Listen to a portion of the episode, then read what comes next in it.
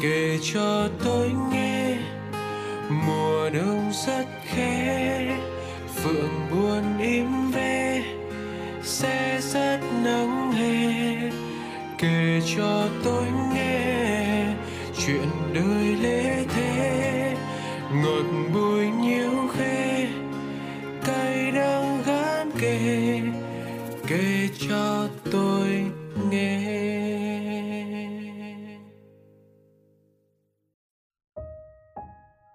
khi những giai điệu quen thuộc này vang lên, cũng là lúc chúng ta biết rằng chuyên mục kể cho tôi nghe lại quay trở lại trong những tâm sự của những người bạn mới.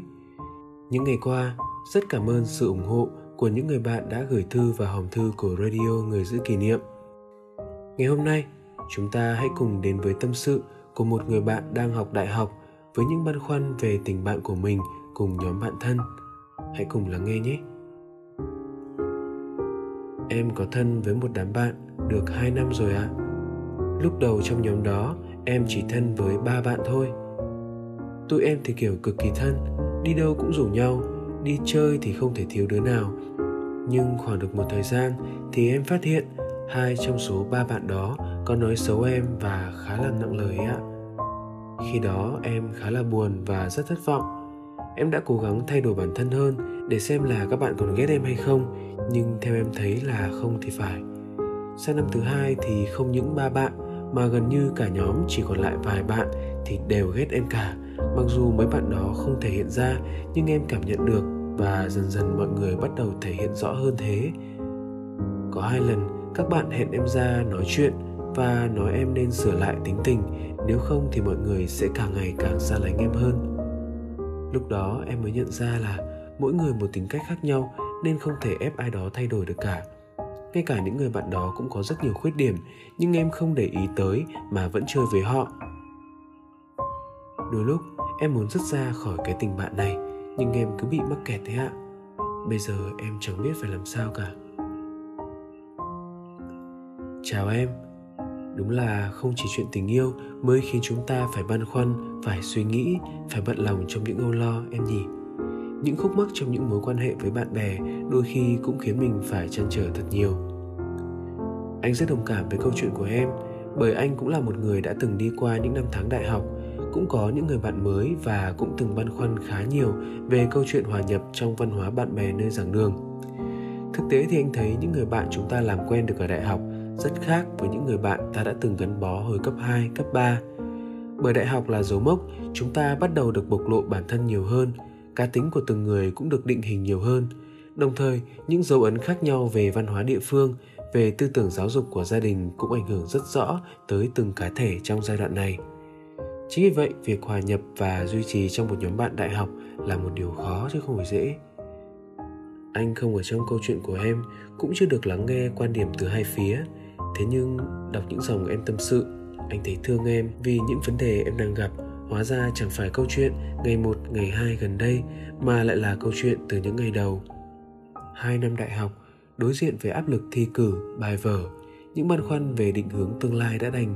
Đằng này những người bạn mình tưởng là thân nhất, tưởng là chỗ dựa tin cậy nhất, lại có thái độ như thế với mình, yên lòng làm sao được. Chưa biết ai đúng, ai sai, thế nhưng việc cả nhóm lại đi nói xấu một người như vậy, quả thật không nên một người bạn đúng nghĩa không phải chỉ biết chỉ ra là ta chưa tốt ở đâu, mà còn cần giúp ta cụ thể làm thế nào để hoàn thiện những yếu điểm đó nữa. Việc nhóm bạn em hẹn em ra khuyên em cần sửa tính tình, anh không thấy đó là sự chân thành, mà chỉ là sự hời hợt, nếu không muốn nói là đang cố trách móc, thậm chí cô lập em. Khác nào một người lữ khách lạc đường, được người ta đưa ra chiếc la bàn, nhưng dùng như thế nào thì người ta lại chẳng hề nói không. Em ơi nếu em không sớm mạnh mẽ, anh sợ em sẽ bị bỏ rơi giữa những ngã ba, ngã tư đường như thế. Bơ vơ và lạc lõng lắm đấy. Anh thấy em có thành ý khi đã thử thay đổi bản thân. Anh thấy em vị tha khi chấp nhận cả những khuyết điểm của những người bạn để tiếp tục gắn bó. Nhưng có lẽ như đó là chưa đủ cho một mối quan hệ giữa em và nhóm bạn ấy. Có hai điều anh đang nhìn nhận được như thế này. Một là nếu em buộc phải thay đổi bản thân chỉ để hòa nhập với nhóm bạn kia thì không nên đâu. Bởi lẽ, một khi em thay đổi thì em không còn là em nữa rồi. Người ta khi nhìn vào em sẽ chỉ thấy em đang gồng mình và chạy theo các bạn ấy. Chính bản thân em cũng nhìn nhận được rằng mỗi người một tính cách khác nhau nên không thể ép ai đó thay đổi được cơ mà. Phải thay đổi mới chơi được với nhau, như thế thì đâu còn vui. Hai là, chẳng việc gì em phải nhẫn nhịn và chịu những phần thiệt về mình khi rõ ràng những người bạn của em cũng có những khuyết điểm chưa tốt, có khi chính những thứ em nghĩ là mình đang bao dung, vị tha lại là những điều khiến các bạn em nghĩ em dễ bị lấn át, dễ bị bắt nạt. Như thế cũng không nên nốt. Tất nhiên, anh không muốn nghĩ theo chiều hướng bạn bè em là những người không tốt. Càng không muốn đưa ra giải pháp, em phải buông bỏ mối quan hệ này đi. Vì dù gì đây cũng là những người bạn đã từng gắn bó cũng đã có những ngày tháng thật sự tươi đẹp, gắn kề nhau như hình với bóng cơ mà. Anh chỉ nghĩ, nếu em vẫn quý trọng mối quan hệ này, thì cần dứt khoát hơn trong cách giải quyết vấn đề.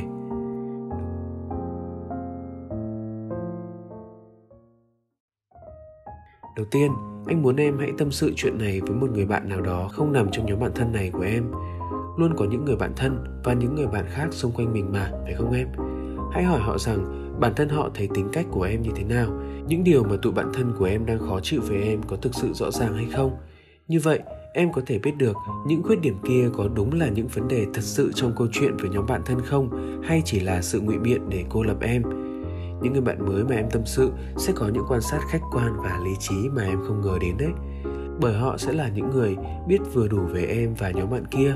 Vì thế, lời khuyên họ đưa ra chẳng nghiêng, chẳng nhìn hẳn về bên nào, chẳng chịu tác động bởi cảm tính và thường là chính xác. Tiếp theo, hãy nói chuyện với những người bạn thân em thêm một lần nữa. Nhưng lần này đừng yếu đuối hay trốn tránh mà hãy nhìn thẳng vào vấn đề đi.